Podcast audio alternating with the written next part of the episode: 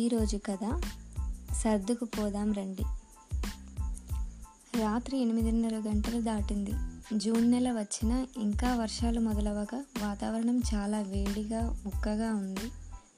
సెలార్లో car park చేసి అలసటగా lift ఎక్కింది దివ్య. ఒక్క నిమిషం నిలబడితే చాలు కళ్ళు మూసుకుపోతున్నాయి. ప్రాజెక్ట్ చివరి దశకు వచ్చేసిందని ఊపిరి తీసుకునేలోపు అనుకోకుండా ఒక ఇష్యూ వచ్చింది. రెండు రోజుల నుండి టీం అంతా ఆ పని మీదే శ్రమిస్తున్నారు. చివరకు అది ఈరోజు కొలిక్కి వచ్చింది. విపరీతమైన నిస్త్రాణగా ఉంది దివ్యకి. దానికి తోడు గంట నుండి తలనొప్పి ఒళ్ళు నొప్పులు కూడా మొదలయ్యాయి. ఫ్లోర్లో లిఫ్ట్ ఆగగానే దిగి తన ఫ్లాట్లోకి నడిచింది. సాగర్ ఏం చేస్తున్నాడో అనుకుంటూ. తన దగ్గరున్న కీతో లాక్ ఓపెన్ చేసి లోపలికి నడిచింది. సాగర్ హాల్లోనూ బెడ్రూమ్లోనూ కూడా లేడు. సిట్అవుట్లోకి వెళ్ళింది దివ్య. అక్కడ తన పెయింటింగ్కి మెరుగులు దిద్దుతూ దివ్య రాకని కూడా పట్టించుకునే స్థితిలో లేడు సాగర్. చిన్నగా నిట్టూరుస్తూ లోపలికి నడిచింది. వేడి నీళ్ళతో స్నానం చేసి నైట్ డ్రెస్ వేసుకొని రాగానే కొద్దిగా రిలీఫ్గా అనిపించింది. జుట్టుకు క్లిప్ పెట్టుకుంటూ డైనింగ్ టేబుల్ దగ్గరకు నడిచి గిన్నెలు మూత తీసి చూసింది. పొద్దున్న చేసి పెట్టిన ఐటమ్స్ అన్నీ అలానే ఉన్నాయి. కూరలన్నీ ఓవెన్లో వేడి చేసి రైస్ కుక్కర్ మళ్ళీ స్విచ్ ఆన్ చేసింది. సాగర్ లంచ్ కూడా చేయలేదంటే ఉసూరం అనిపించింది. అన్నీ టేబుల్ పైన సర్ది మళ్ళీ సాగర్ దగ్గరికి వెళ్ళింది దివ్య.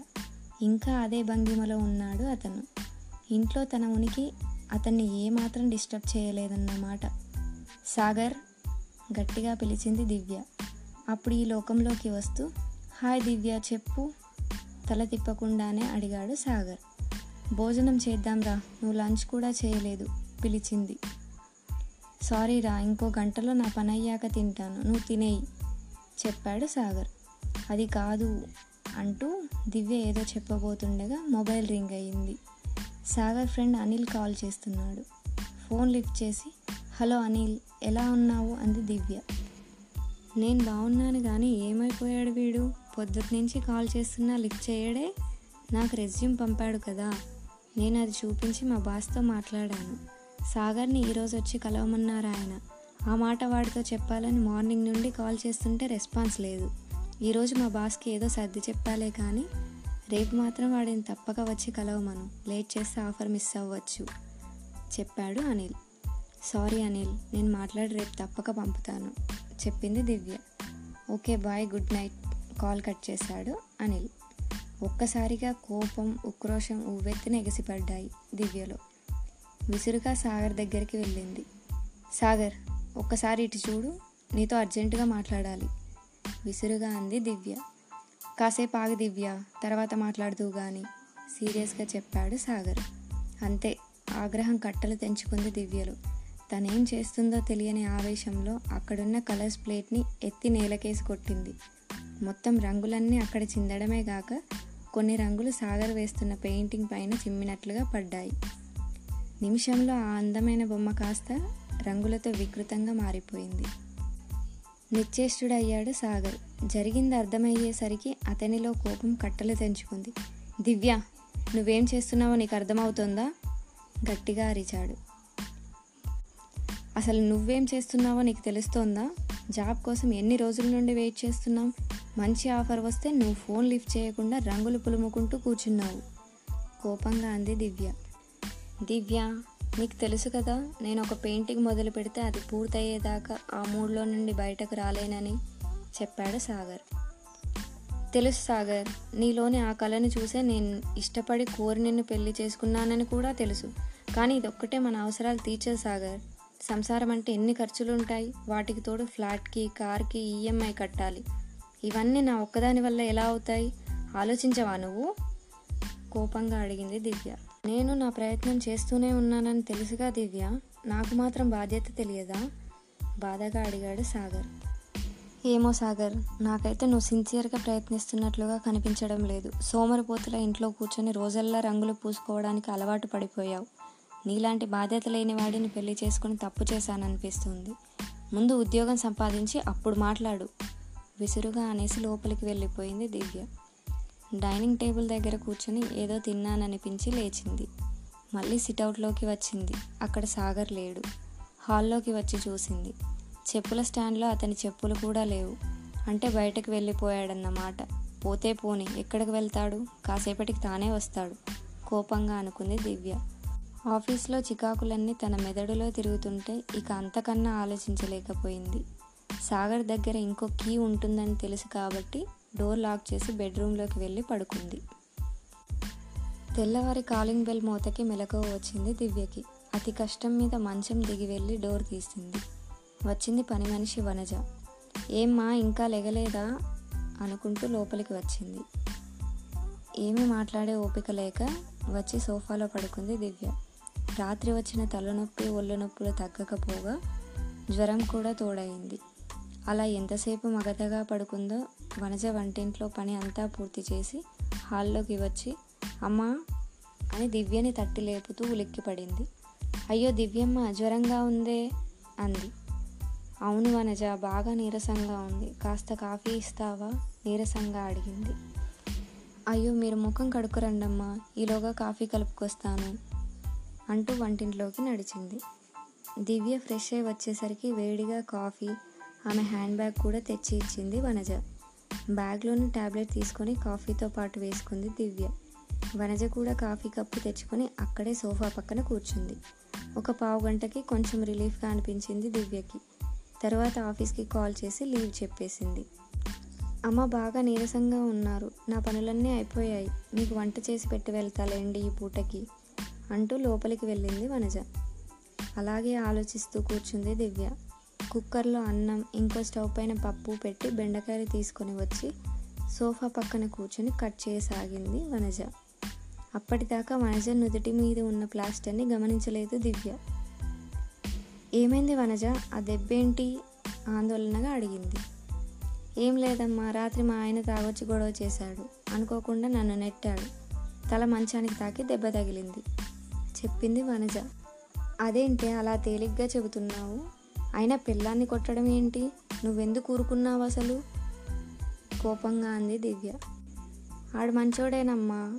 ఏదో ఈ మధ్యన పరిస్థితులు బాగాలేక అలా తయారయ్యాడు చెప్పింది వనజ. అయితే మాత్రం నాలుగు రోజులు తిండి పెట్టకు ఇంట్లోకి రానియకు దెబ్బకి దారికొస్తాడు కసిగా అంది దివ్య. కూరలు కోయడం ఆపి తలెత్తి దివ్య ముఖంలోకి చూసింది వనజ. అంత మాట అనకండమ్మా ఆడి గురించి మీకు పూర్తిగా తెలియదు ఒకప్పుడు ఫ్యాక్టరీలో చిన్న ఉద్యోగం చేసేవాడమ్మా. బాగానే సంపాదించేవాడు. నన్ను పనికి కూడా వెళ్ళొద్దనేవాడు. పిల్లలు లేరు కదా రోజంతా ఇంట్లో ఖాళీగా ఏం చేస్తానని నేనే ఆడిని ఒప్పించి పని చేస్తున్నాను. ఉద్యోగం చేసేటప్పుడు ఇంట్లోకి అన్నీ ఏ లోటు లేకుండా తెచ్చేవాడు. నేను ఏది కావాలన్నా కొనిచ్చేవాడు. నన్ను ఎంతో బాగా చూసుకునేవాడు. ఈలోగా ఏదో గొడవలయ్యి ఆ ఫ్యాక్టరీ మూసేశారు. ఈడు ఉద్యోగం పోయింది. అంతే అప్పటి నుంచి పిచ్చోడైపోయాడు. నేను సంపాదించి తెస్తుంటే కూర్చుని తింటున్నానని కుమిలిపోతున్నాడు. అప్పటికి చెబుతూనే ఉన్నానమ్మా బాధపడొద్దని. అయినా మగోడు కదమ్మా పెళ్ళాం సంపాదన తినాలంటే మనసుకి కష్టంగానే ఉంటుంది. నిన్న ఇంటి ఓనర్ వచ్చి అద్దె కట్టలేదని నానా రచ్చ చేసిపోయాడు. ఆ బాధలో తాగేసి వచ్చాడు ఎందుకు తాగావని నిలదీశాను. మాట మాట పెరిగింది. ఇదిగో ఇలా జరిగింది. చెప్పింది వనజ. అలానే వింటోంది దివ్య. ఒక్క నిమిషం ఆగి మళ్ళీ చెప్పసాగింది వనజ. దివ్యమ్మ ఉద్యోగం పోయి చేతిలో డబ్బులు లేక పెళ్ళాం మీద ఆధారపడి బతుకుతున్నానన్న బాధలో అలా తయారయ్యాడు కానీ ఆడు చాలా మంచోడమ్మా. ఈ ఎనిమిదేళ్ళలో నన్ను పల్లెత్తు మాట అనలేదు. మత్తు దిగాక నా దెబ్బ చూసి కన్నీరెట్టుకున్నాడు. డాక్టర్ దగ్గరికి తీసుకెళ్ళి మంది ఇప్పించాడు ఆడి బాధను అర్థం చేసుకోకుండా నేను కూడా అని సతాయిస్తే ఆడేమైపోవాలి? మొగుడనేవాడు సుఖంలోనే కాదు. కష్టంలోనూ మొగుడే కదమ్మా. కష్ట సుఖాలు ఒకరికొకరు పంచుకుంటుంటే ఎలా? అన్ని రోజులు ఒకేలా ఉండవు కదమ్మా. మళ్ళీ ఆడికి మంచి రోజులు వస్తాయనే ఆశతోనే ఉన్నానమ్మా. అని తరిగిన బెండకాయలు తీసుకొని లోపలికి వెళ్ళింది వనజ. చెంప మీద చెల్లునెవరో చరిచినట్లయింది దివ్యకి. అప్పటికే టాబ్లెట్ కూడా పనిచేసిందేమో. తలనొప్పి తగ్గి ఒళ్ళంతా చెమటలు పట్టాయి. కొంచెం నీరసం నిన్నటి మగత తగ్గి మెదడు కూడా చురుగ్గా పనిచేయడం మొదలుపెట్టింది. అవును రాత్రి ఏం జరిగింది? తను సాగర్ పట్ల ఎందుకని అంత దురుసుగా ప్రవర్తించింది? వనజ చెప్పేవన్నీ తన విషయంలో కూడా నిజమేగా? సాగర్ జాబ్లో ఉన్నప్పుడు ఇంటి ఖర్చులన్నీ తనే చూసుకునేవాడు. ఇంట్లోకి ఏదీ లోటు చేసేవాడు కాదు.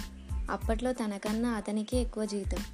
తను ఏదో చిన్న చిన్న ఖర్చులకి వాడి మిగతాదంతా తన సేవింగ్స్లో దాచుకునేది. ఏ రోజు నీ జీతం ఎంత ఏం చేస్తున్నావు అని అడగలేదు. ఆర్థిక మాంద్యం కారణంగా కంపెనీలోంచి హై శాలరీ ఉన్నవారందరినీ తీసేశారు. అందులో సాగర్ కూడా ఒకడు.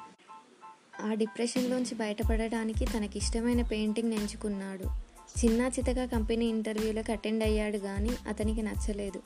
తనకున్న కెపాసిటీకి ఎక్స్పీరియన్స్కి ఇంకా మంచి కంపెనీలో వస్తుందని తన నమ్మకం. అదే ధైర్యంతో వేచి చూస్తున్నాడు. కానీ మరి తను తనేం చేసింది? ఇటువంటి సమయంలో అతనికి అండగా ఉండి ధైర్యం చెప్పాల్సింది పోయి అవమానించింది. అసలు తాను సాగర్ను ప్రేమించిందే అతనిలోని ఆ చిత్రకళను చూసి. తాను ఒక అనాథ అని తెలిసి వాళ్ళ ఇంట్లో పెళ్ళికి ఒప్పుకోకుంటే అందరినీ కాదని బయటకు వచ్చేసి తనని పెళ్ళి చేసుకున్నాడు. అలాంటి మనిషితో తాను ఎంత అమానుషంగా ప్రవర్తించింది? ఎంత మూర్ఖంగా మాట్లాడింది? ఛీ చదువులేని వనజకున్నపాటి జ్ఞానం కూడా తనకు లేదు. ఎక్కడున్నాడో ఏమో అప్రయత్నంగా మొబైల్ చేతిలోకి తీసుకుంది. ఫోన్ సైలెంట్లో పెట్టినట్లుంది రాత్రి చిరాకులో. సాగర్వి మూడు మిస్డ్ కాల్స్ ఉన్నాయి. వెంటనే కాల్ చేసింది.